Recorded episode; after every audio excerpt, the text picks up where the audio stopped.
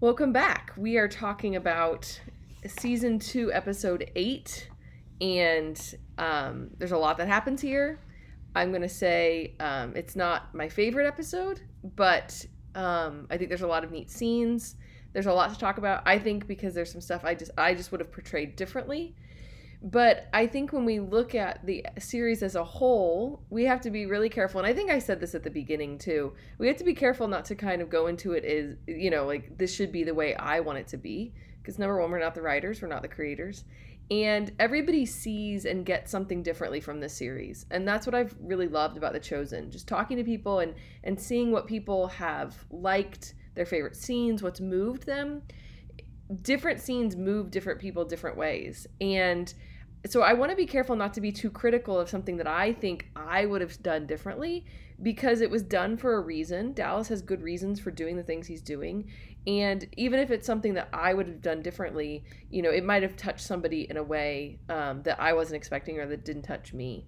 And so, um, yeah, so I think just kind of always knowing we're approaching this as a work of art that this isn't the scriptures and it should always drive us to the scriptures. And so while there's things especially in this this episode that i would have portrayed differently um, you know i'm not the writer i'm not the director and we all have our own opinions but some scenes really touched people in beautiful ways and i love that. Everyone has different perspectives. So um, so yes, another scene that was was commonly. So our question beforehand, for those of you just joining us, our question beforehand in the chat was, "What was your favorite scene from the second season?" Because there were some really beautiful scenes, and a lot of the moms are pointing out that beautiful scene with Mary when she goes and takes care of Jesus that night, and just rem- remember that moment where the apostles were too busy fighting. Right? They had lost track of Jesus. They had lost track of why they were there, and um, Mary brings it all back when she literally washes his feet right? She does the work of the disciple, the, the work that they are going to be called to do in the Last Supper. So, um, so lots of beautiful, beautiful moments, um, and really powerful, powerful moments. As we talked about with the last episode, I think a lot of these these moments are times for us to examine our conscience and say where would we be in this episode who what character would we be how would we be reacting and so not to watch the chosen passively but to watch it actively and see ourselves as disciples as we're called to be and wonder wh- who would I be? You know, would I be Andrew? Would I be Peter? Would I be Mary Magdalene? And and to really put ourselves actively into that call because we are called. Um, so let's start with a prayer, and then we will launch into season two, episode eight, a little commentary on this last episode. So if you want to put where you're watching from, I see a lot of my Nashville friends. Hello, Paulette. It's really fun to see Nashville friends, but a lot of new friends. And I'm really grateful for the new watchers, the new listeners to the podcast. And if you're watching on YouTube, whether you're watching live or whether you're watching later, if you can give me a thumbs up, again, it seems really ridiculous to say, but that thumbs up really does help the algorithm of YouTube and will help other people find this um, these videos to see if they want a Catholic commentary on the Chosen. So thumbs up, subscribing to the channel, um, all those good things will help the long run. So I appreciate it um, if you can give me a thumbs up. Okay, let's start with prayer and then we'll launch into episode eight. In the name of the Father and the Son and the Holy Spirit, Amen. All glory be to the Father and to the Son and to the Holy Spirit, as it was in the beginning, is now, and ever shall be world without end. Amen. In the name of the Father, and the Son, and the Holy Spirit. Amen. So, episode eight, the last one, we're going to have to wait a long time for season three. Um, there is going to be a live tonight for those of you watching or listening um, listening live on Sunday. There is a live on the Chosen um, on the Chosen YouTube tonight to talk more about it, and I hope we get some updates about season three. But let's launch into our last episode. So, the opening scene you know, we're used to now, I think, getting characters that we have know nothing about, right? People we don't know. And by now we're all thinking, who are these people going to be? And so I was wondering if any of you guessed who this young man was going to be. Um, I know I did. We are only missing one apostle. And so I thought, could this be Judas? Could this be Judas? Um, so I thought it was just to kind of jump to the end of the episode because I'm assuming you've all seen it. Um, it was it was something, wasn't it? Like when he said his name was Judas, it was like, okay, here we go, right? Um, you know, if you're like me, we've been waiting to um, to to you know waiting to meet him and wondering like where is, when's he coming? When's he coming? When's he coming? Um, it took a lot longer i think for him to come than i expected. But um but here he is and here we go. So i'll have some thoughts at the end as i close on um you know some reservations I have about what may come of Judas's character storyline, but we'll talk about that at the end. Um, Mom said I thought the older of the two would be Judas, and I agree. I wasn't sure at first, and then they seemed to be concentrating on the younger one, and I thought it's just Judas. Um, but yeah, I I too couldn't decide which one would be Judas. Um, so this opening, um, you know, it it seemed kind of a little odd and out there. Um, at first, when I first watched it, I thought the opening was a little long, to tell you the truth. And, um, you know, when I watched it a second time, I didn't think it, it went faster. And so I think how how often that is, right? Like when you watch something the first time, you don't really know where it's going. And so I was like, why are these people selling land? And you know, aren't we used to that now with um, you know, not really knowing where these first scenes are are going. Um, but was it interesting? And I meant to to look this up. Um, was it interesting? I well, I thought it was interesting that um, they posed, they pretended like they were buying land to create a cemetery, um, and you know that's a lie, right? They're they're really buying it because it's going to be a salt mine. And isn't it interesting that like that's not a very lovely use of land? And I thought towards the 30 pieces of silver buying that land, you know, it was unclean money and and so um, you know, going forward his money that money, you know, when he tries to give it back, will buy land for unclean. Per- I don't know. I just thought that was an interesting connection, and maybe they they didn't mean that, but um, the I had a few um struggles with this little scene because the dismissal, like Judas's friend, is kind of dismissive of the emotional tie to the land and the idea of like the family tribal history and maybe this was on purpose to kind of paint a picture of this guy, but that is not that would have not been the Jewish view of land at all. This was very different um, than the Jewish view of land would have been very familial. Um, you should not dismiss the importance of the tribe that you came from, the family land.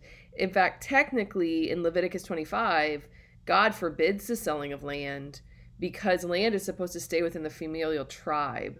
Um, that's a huge deal in Leviticus and in the law that family land, and we, we see it when we see the dividing up of land, the tribes get certain pieces of land. And, you know, land has always been important to the Jewish people because that was the promise of Abraham. Notice the guy says covenant reminds me of the promises of Abraham. Yeah, there's a reason because that was the first promise made to Abraham was land. And so, you know, I don't want to get on my high horse politically, but one thing we don't, we don't understand as Americans living in the, the 19th or 20th century or 21st century, I'd say for the next like for the last like 300 years as Americans, we don't understand the importance of land to these cultures that we buy and sell land all the time. We move all the time. We don't, you know, some people have land that's in their family and it's important to them. But, you know, when I, I first realized how important it was when I lived with um, priests from Lebanon, and I lived with priests from Lebanon for a whole for a whole semester in Rome, and them talking about their land that their families were living on land that they had lived on for a thousand years, no exaggeration and you know one of the one of the monks was talking about how sad it was when his sister moved and she moved so far away they never saw her. Well we found out later she moved like 30 miles away but they never saw her. She moved to other land.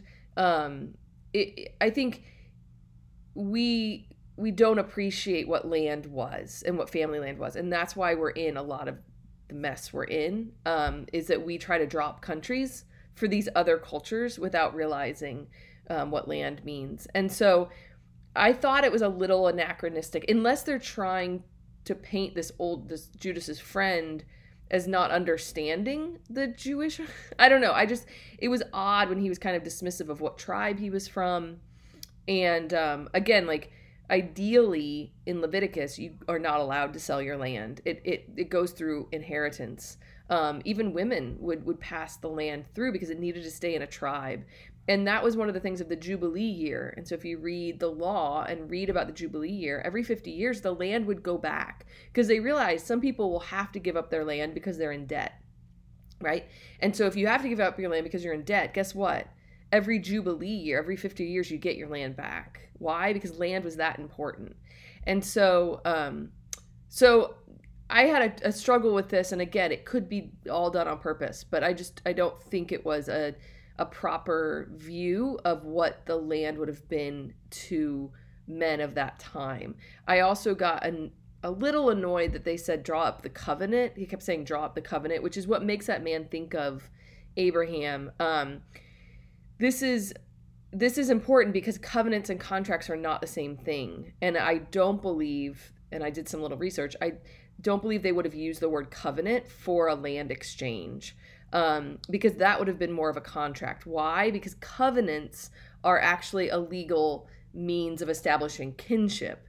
And so you'd use the word covenant when there was a marriage, an adoption, um, when, you know, that that's the key of covenant is that there's a familial bond. Covenants are made with a liturgical rite. They're drawn up under oath in God's name. They're permanent. They're an exchange of persons for life, right? So a covenant is a very particular agreement um, made between tribes, made between people. Marriage is a covenant. And so when he said drop the covenant, I could be wrong. Again, I, I, I always say, I try to say in these that when I have a strong feeling about something, I could be wrong because I'm not a Jew, a scholar of Jewish history.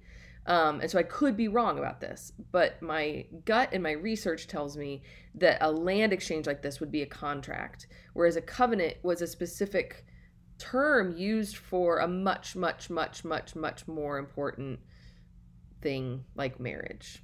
Okay, so I hope that that kind of I don't know I could be wrong about that.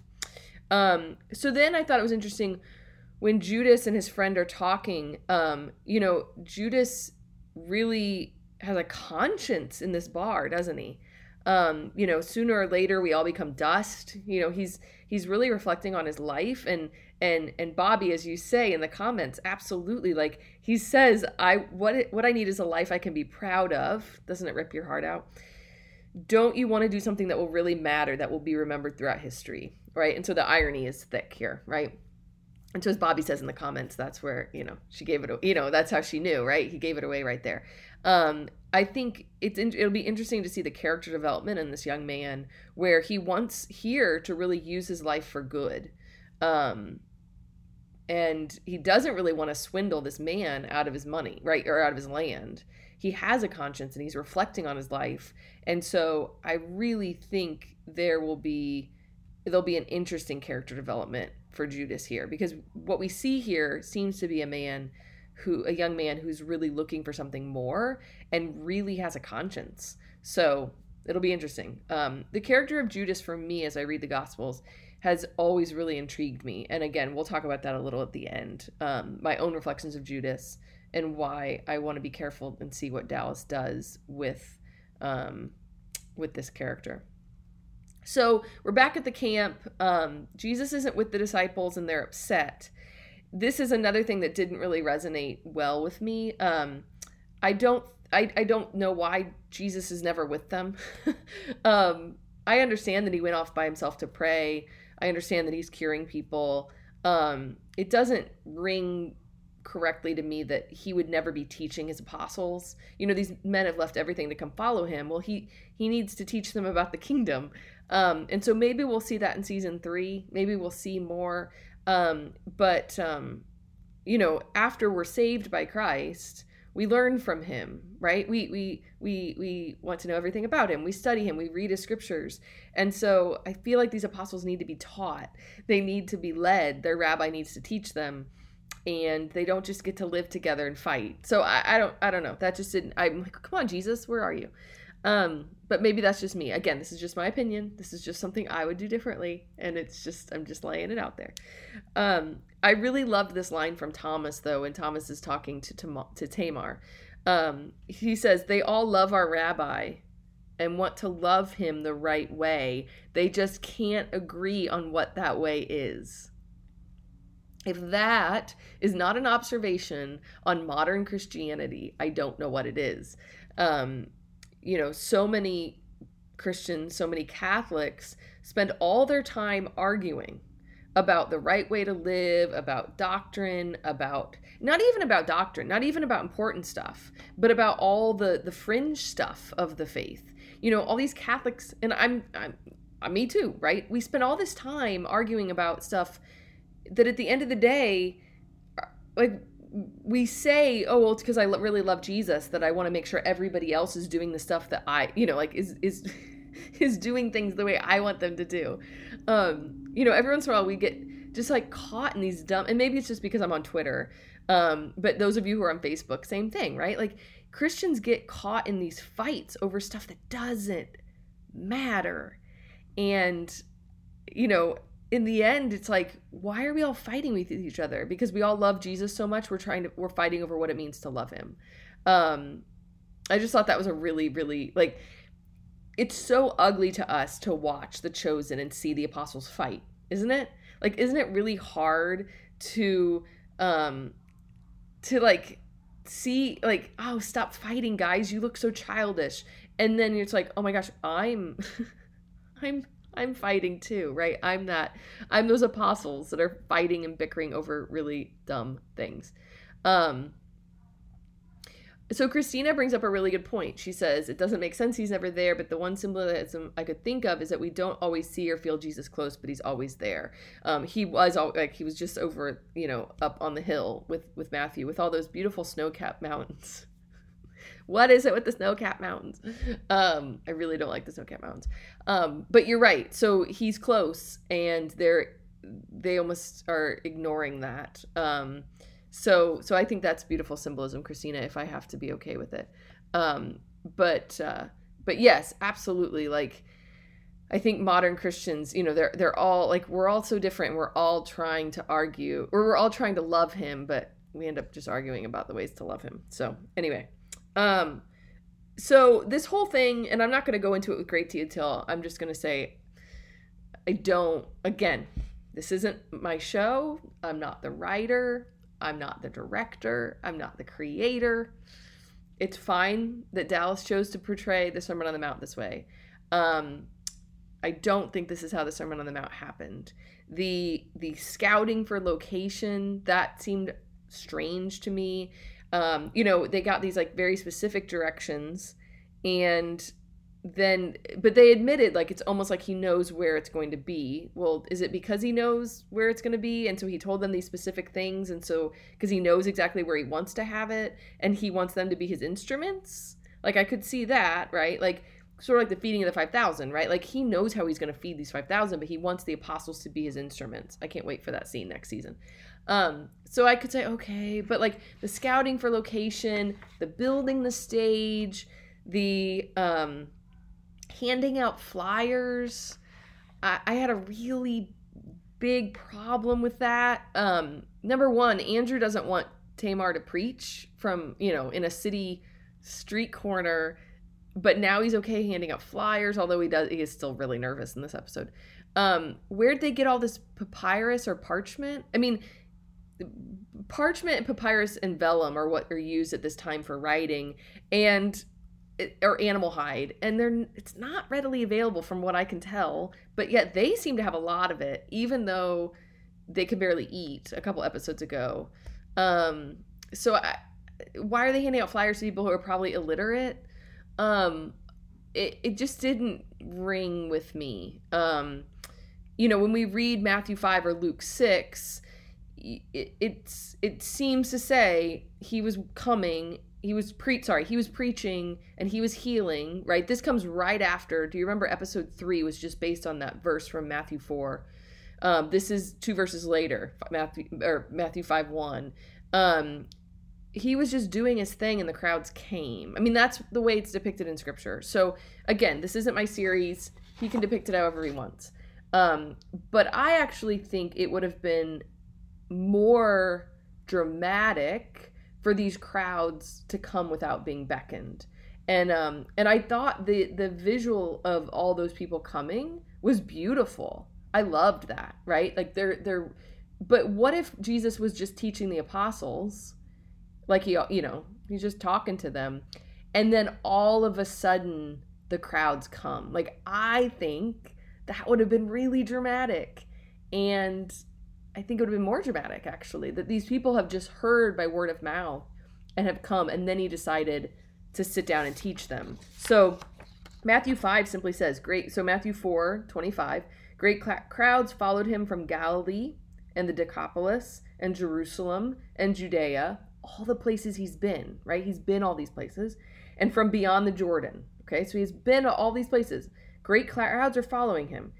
Seeing the crowds, he went up on the mountain, and when he sat down, his disciples came to him, and he opened his mouth and taught them, saying, the Beatitudes, right? So, again, I'm not the writer, um, but it did seem to be, um, yeah. I just, I, I just don't like how it was depicted. Um, also, it's important in Matthew 5 that the Beatitudes were taught, the Sermon on the Mount was taught with him sitting down. He sat down to teach. Why is that important? Because that's what a teacher does. Remember, in the first season, Nicodemus, he would sit right and his his his disciples were gathered around him so the chair of authority moses moses sat to teach jesus sits to teach um, the sermon on the mount in matthew's gospel because matthew's gospel is that gospel that shows us the fulfillment of jesus um, fulfilling all the old testament prophecies the sermon on the mount is jesus as the new moses um, and that's a really important part of the sermon on the mount Sermon on the Mount, Jesus is Moses. Jesus is the new Moses. Why? Because he's giving the new law. Um, you know, in in the Sermon on the Mount, the Sermon on the Mount is a big deal, and that's why you know they're talking it up. Like I said in the last episode, I don't know whether Jesus would have said like, "Okay, I'm going to give this great big sermon, and it's going to be the that." You know, I think he just did it, and I think he did it again and again and again and again and again. I think he was teaching these things um, all the time because the Beatitudes are huge. They're revolutionary, and we'll talk about that. Um, they are revolutionary. And so, um, so Jay, you ask a good a question. Why would a huge crowd gather spontaneous where he was not as good yet and in a less populated area, but not at Lazarus Rising when he was more famous and near huge Jerusalem? So there were many people at Lazarus's um, resurrection, all the people that had come to mourn Lazarus. So there were a lot of people. Um, and then after, but they didn't come, like they didn't know Lazarus was going to rise from the dead, right? So they, or be risen from the dead. So they didn't come. Um, but the, after Lazarus rises from the dead, is rose from the dead, is risen from the dead, is resurrected um, you do have people being then punished for following Christ. And so there is a surge in popularity we see right before then um, everything goes.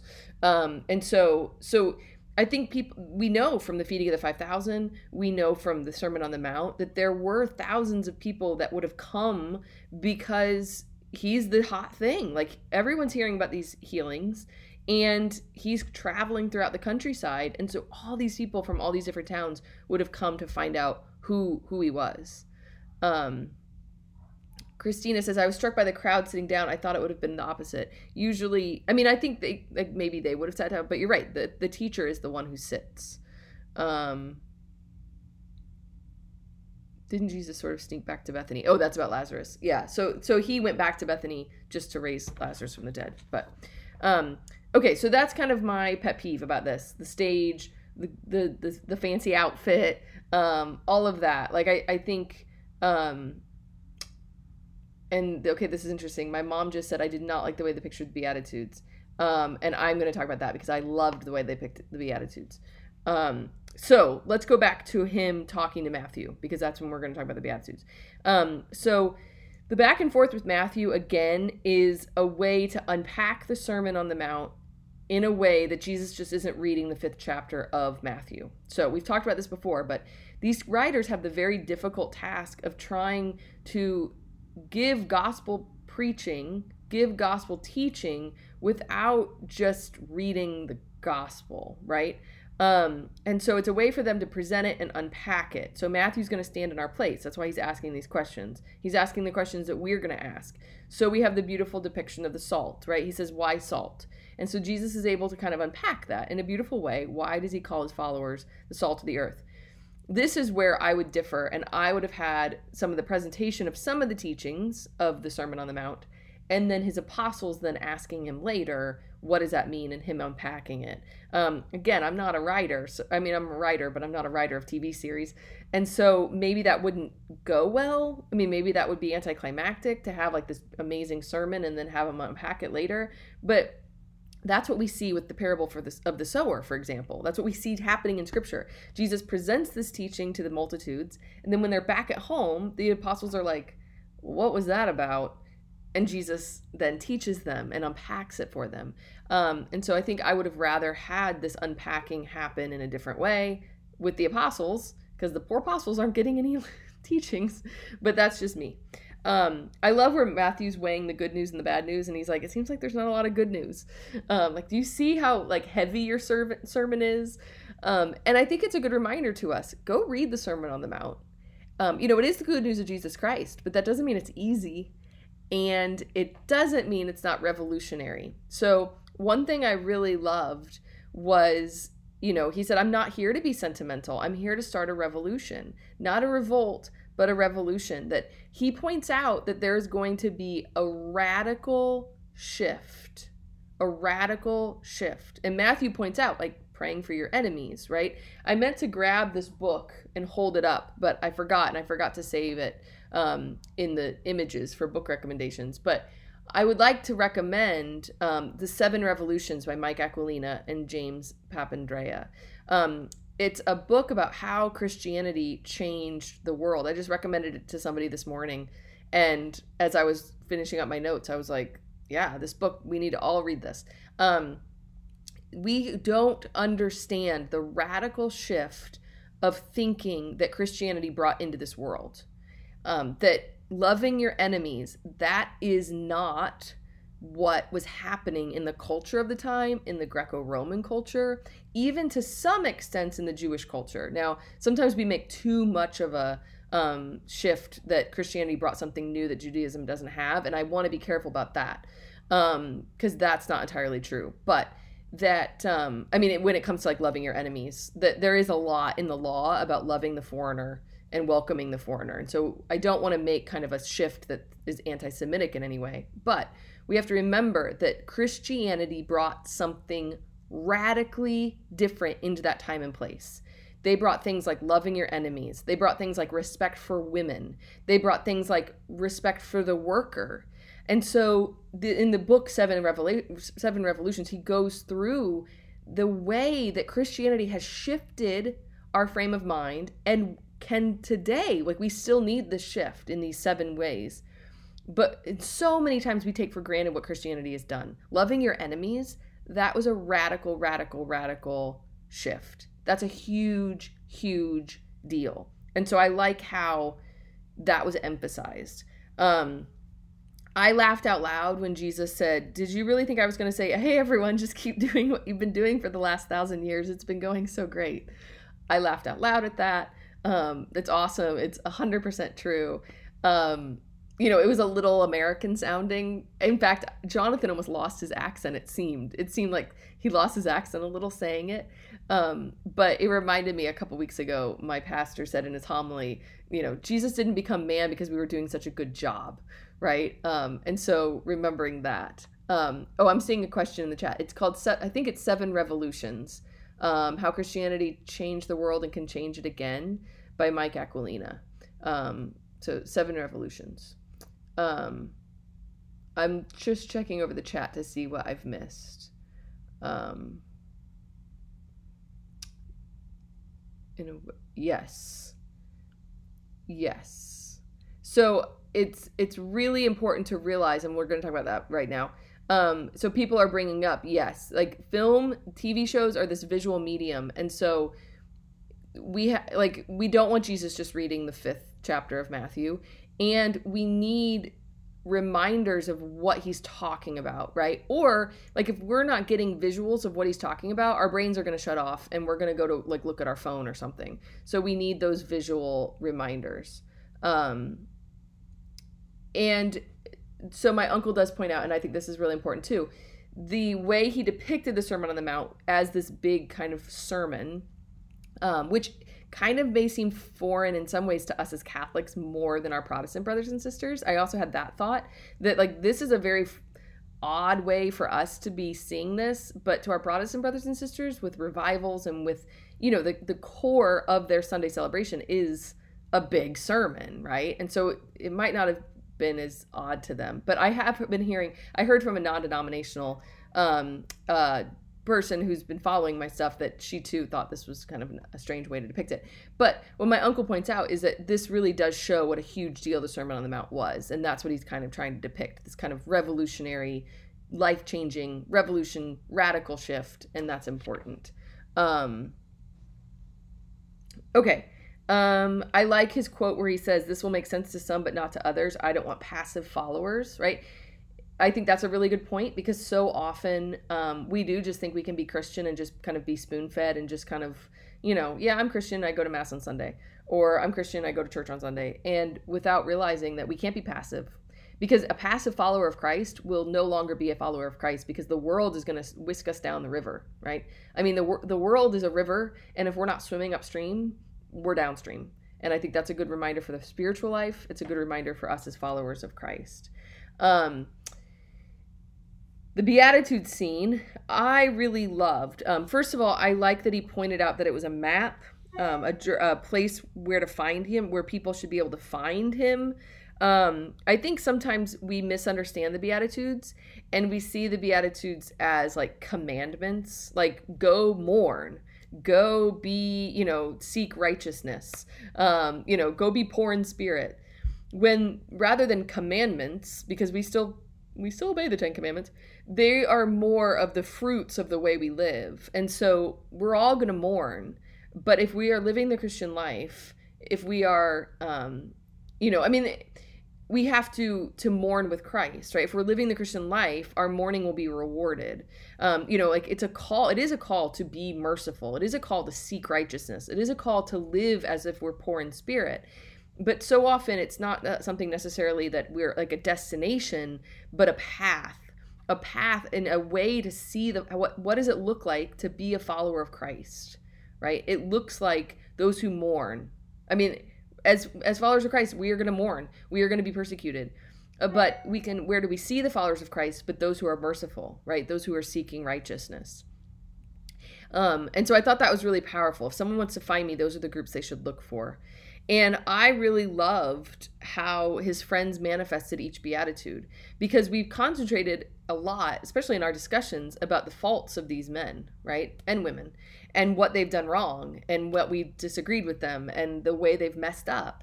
And to see just a little flashback of season two, and to see these men and women actually manifesting the Beatitudes, I thought was really powerful um, I thought it was a really powerful way for us to see, even in ways like I think it was the, maybe the merciful one when they're welcoming Mary Magdalene back. Um, there were a couple where I was like, wow, I, I hadn't even connected that virtue with that scene or that that character. And um, you know, James and John, they are hungering and thirsting for righteousness. They're just doing it in the wrong way. And so I thought it was a really beautiful way to illustrate the Beatitudes to remind us that you know I can be pretty hard on these guys right now, but they're they're trying to follow Christ. They're trying to love Christ, and they're succeeding too. Um, they're not just a bunch of mess ups and failures. And so I thought I really I thought that was the most striking scene from this episode that um, him kind of looking at his apostles in that way and seeing maybe that's why he called some of them. You know like he called James and John maybe because they hunger and thirst for righteousness and he wants to correct that and make them hunger for righteousness and not just for revenge right? Um so I really loved that scene with the Beatitudes and how Dallas chose to depict the Beatitudes, that they weren't just words, they weren't just spoken words, but that there was this visual of what it means to live these crucial, life changing, mission oriented characteristics. What does it mean to be a follower of Christ? I thought it was really powerful. Um, so then we have the crowd coming. Like I said, I think the crowd would actually be more powerful if it hadn't been advertised and they were just, you know, on the hillside looking over the Sea of Galilee. Maybe he's telling them a parable and then they all come. Like I think that could that would have been very powerful. Um, we get to see Eden and Peter again. I'm glad that Eden is reunited with Peter. Confused as to why Eden can't follow with them. Um, you know, in it from a Catholic point of view, um, you know, we believe that if Peter and Eden were if Eden was still alive at this point, which we don't know if she was, if she was still alive at this point, they would have for some somehow given up their marriage um, rights in a sense because we know that Peter says like what about us who've given up our faith? So maybe Peter and Eden would be living celibate lives at this point. Um, you know we don't know for sure but because celibacy was not um, celibacy in the in the Catholic priesthood is it was not a thing in the early church, and I think we should be honest about that. It doesn't help us to insist that that's a case when it wasn't a case in the early church, but it's just not historically um, it's not historically uh, authentic of us to to demand it. But I think there is in in a way that Peter, um, you know, sacrificed his marriage if she's still living, and so maybe that's why Eden's not with them. Um, but I don't know. I I would be interested um, and maybe you know i'd be interested in finding out from dallas why isn't eden if these other women are traveling with them why isn't eden traveling with them? Um, jamie points out i found it helpful when praying with the beatitudes that those images come up. I love little james and thaddeus as an example of being meek. I had forgotten that till like as just now as i'm talking i'm like there was a really powerful image that i'd forgotten and that was it um, we don't hear a lot about James and Thaddeus. They're there, and we know that James struggles, you know, with his own health and healing. And so I agree. When they showed them, I was really touched. And that was the one that I thought, I've not thought of that, but they are. And meekness is one of those examples. Um, I think meekness is one of those virtues that is totally underestimated in our culture today. We see meekness as weakness. And I actually gave a talk on Joan of Arc a virtual talk and drew, drew on Joan of Arc, Joan being meek, which is most people would not say she's meek, right? She's a soldier, she's a leader. But what is meekness really about? And meekness is about, um, you know, finding our strength in the Lord and um, trusting in the Lord. And I, I love James and Thaddeus. I thought that was a great example of they manifest this virtue in their acting and in their lines in a way that it's not up front center. I'm meek. Um, obviously, because that's not meekness. But I thought it was such a brilliant character development that I hadn't even see, seen that coming, but it made so much sense instantly when I when I saw that depiction. So thanks, Jamie, for bringing that up. Um, Bobby says, "I don't. We don't know what Peter's wife was like, but I love how they portrayed Eden. I agree. Eden's like my favorite character. That's probably why I want her traveling with them because I miss her. Um, Oh, that's true. So my uncle points out that Eden may still be caring, taking care of her mother, and she might be coming later in the series. I forgot about that. She does have her mother, and even though her mother's not sick, um, she still needs someone to take care of her. So I forgot about that. So yes. Um, okay, so finishing up the Beatitudes, and of course he turns to Matthew. Matthew is a big fan favorite. I know from all of you watching, you always defend Matthew to me. Um, and so I know everybody probably loved that, that Jesus sensed, you know, Matthew too is being persecuted and Matthew smiles and Jesus smiles, and it's it's it's a really beautiful moment. I think it's a really powerful moment. Um, okay, so Eden and Peter are reunited, and then um, notice Gaius and Atticus are both there, um, and they kind of look at each other like, "What are you doing here?" Um, I loved that. I loved when they, you know, they sensed each other and uh, acknowledged each other. They're both intrigued. Um, I loved seeing Zebedee and Salome again, and I thought that was such a parent thing that like they're excited that their son is in the in crowd. It really made me like reflect on if you knew one of the disciples, much less like if one of the disciples was your kid, like how excited that would be that you know like you get to be with Jesus all the time and you get to be part of this great adventure and you know uh, you you see that with even parents whose whose sons are priests or daughters or sisters. There's that like real like good pride, right? There's that proud parent moment where you are working for the kingdom and you can say like I know someone working for the kingdom. So I loved that moment between Zebedee and Salome. Um, I didn't so much like Jesus like seeming nervous. I know we talked in a couple episodes ago how like Dallas portrayed Jesus working on his sermon in a sense that he was fully human And so, just like he had to work to build the fire, he didn't just call fire down from heaven, even though he could have. He worked to, you know, build the fire. He's also working to build the sermon. And I understand that. Um, I just don't like how nervous he seemed. And he was like, if I mess up, um, we know he can't mess up. So, um, yeah. So, again, it's an incarnation thing, it's a mystery. We can disagree with how the incarnation's presented. Um, you know, like Dallas liked to point out, for 2,000 years, we haven't really, you know, we've argued about the incarnation. Comments on Facebook aren't going to change his mind. I understand that. Um, so that's just a, a, artistic depiction that I didn't I didn't care for.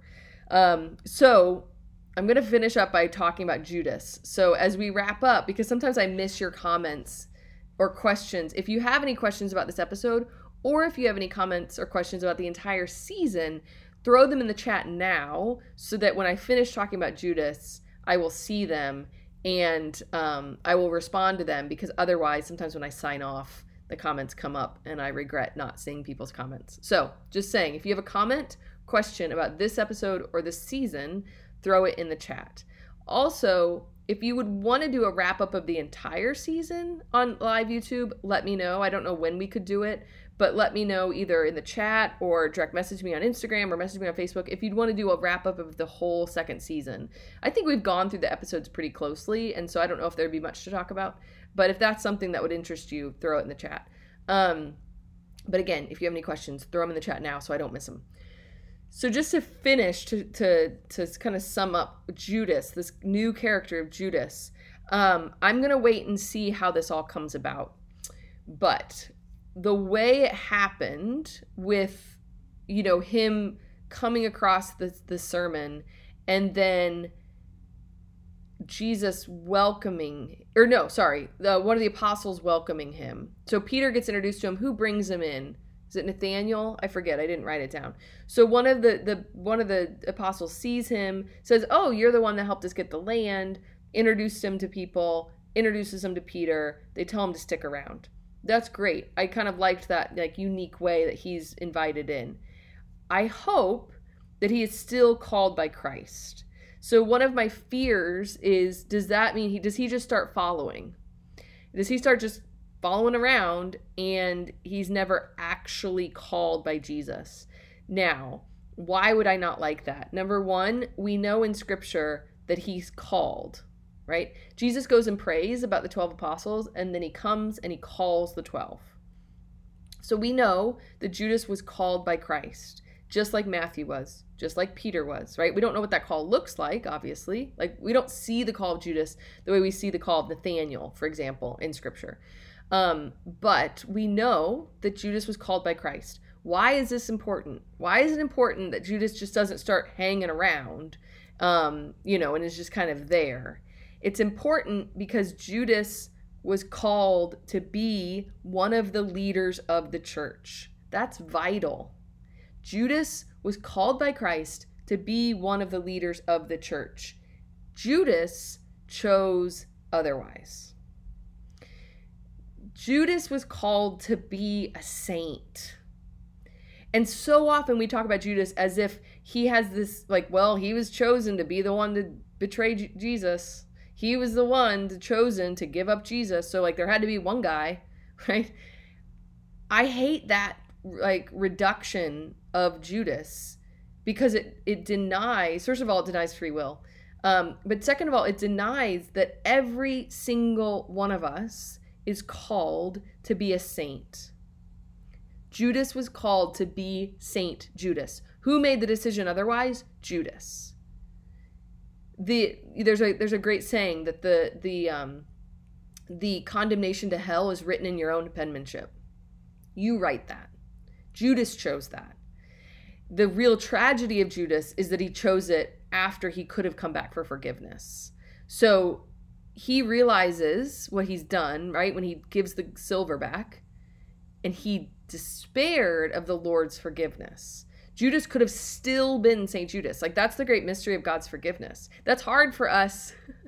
that's hard for us to feel, isn't it? That's hard for us to accept, right? That Judas could have led to Christ's death and still been St. Judas. But that's what we believe as Christians that God's mercy is so great, he would have forgiven Judas, and Judas could have still been a great saint.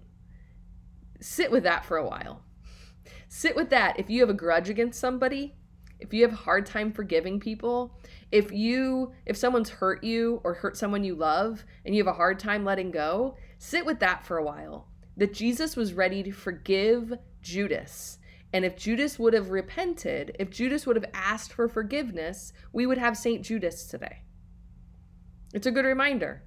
It's a good examination of conscience for our own ability to forgive. God's willing to forgive it all if we come to Him and ask. If we have to ask for the healing, right? Remember that from earlier in the season. You have to ask for the healing. You have to desire the healing. You have to ask for the mercy. And so Jesus is called to be a great saint. He chose otherwise. Jesus called him to be one of the 12.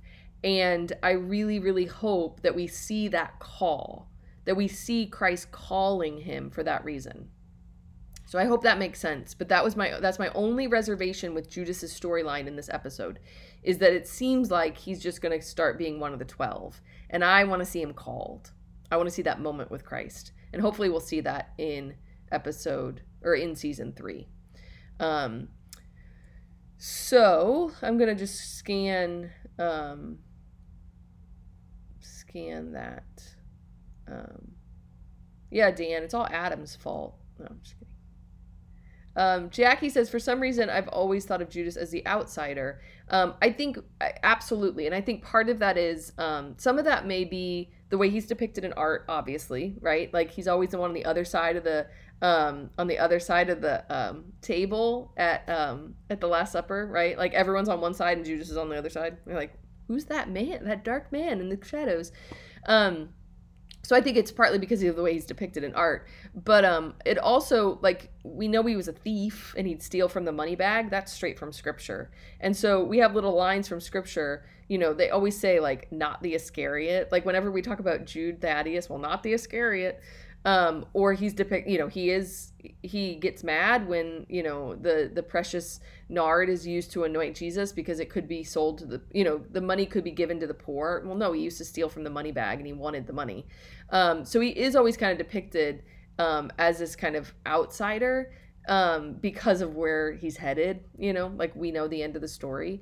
Um and we know there are things you know and interestingly enough in today's gospel so today sunday August 22nd, we in the Catholic Church, our our gospel was from the end of John 6, and they stopped reading right before. So we hear the tragic John 6 verse 66, which is many stopped following him, right? Many stopped following him. Why? Because of the teaching on the Eucharist. It was too much for them. And so he has thousands of people following him at the multiplication of the loaves. By the end of the chapter, many have stopped following him, and he only has his apostles at this moment. Um, so when when does Judas? So it says many stopped following him. The next verse is that Judas too hardened his heart against our Lord. The doctrine on the Eucharist is this is the beginning of Judas betraying our Lord. He gets that that hardness of heart right then at the doctrine of the Eucharist. And when will he betray him? At the Last Supper. So the Eucharist is integral to um, not just our Lord's ministry, but also eventually to the cross, right? That Ju- this is the this is the teaching that's too much for Judas. Um, okay. Anything else? Any other questions, thoughts, comments about season either episode eight or season two as a whole? Um, it's been really great to have these conversations, and over the last few weeks, it's been really great to have new people join us and so, welcome to everybody who's joined us. If you've missed past episodes, they're all on Apple Podcast, Spotify, or here on YouTube, and you can go back and catch up until season three. So, um, we will see you all back for season three. Stay close to um, either social media or Substack. You can find all the links in the description of YouTube. But um, I have a, a, newsletter through Substack that I'll always advertise when we're about to start with season three. You can follow me on Instagram, Joan m.watson um, and then i'm on facebook as well. And so you can see um, you know when we're going to start up with season three um, for whenever whenever season three comes back out. So thank you all for joining me. I hope this has been fruitful. Tell your friends who have watched the chosen if they are interested in kind of a catholic perspective to check out the, the, the podcast. And as always if you can give me that thumbs up on the youtube channel i know it sounds silly but it really does help people find the YouTube video. So if you can give me a thumbs up, follow me on YouTube for other videos. Before season three comes out, we're going to have to do something else. So, um, all the links are in the description of the YouTube video. As always, um, you know, Patreon is how um, I'm able to support a lot of this right now. And so, if you're not a patron, please consider supporting me through Patreon. The link is in the YouTube video description. And um, for my patrons, I will see you tomorrow night when we discuss the parables. So, patron Bible study Monday night, we're going to be looking at the parables and we're going to have an optional little cocktail class 15 minutes beforehand where we will make a cocktail that I created based on the sower. So, if you're a patron, I'll see you tomorrow night. And everyone else, stay tuned, and I will see you when season three comes out, if not sooner. God bless.